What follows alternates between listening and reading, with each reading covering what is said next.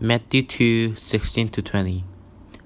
When Herod realized that he had been outwitted by the Magi, he was furious and he gave order to kill all the boys in Bethlehem and his vicinity who were two years old and under, in accordance with the time he had learned from the Magi.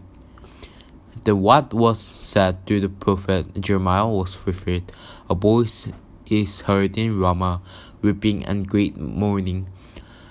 Rachel weeping for her children and refusing to be comforted because they are no more. After Herod died, an angel of the Lord appeared in a dream to Joseph in Egypt and said, Get up, take the child and his mother, and go to the land of Israel, for those who were trying to take the child's life were dead.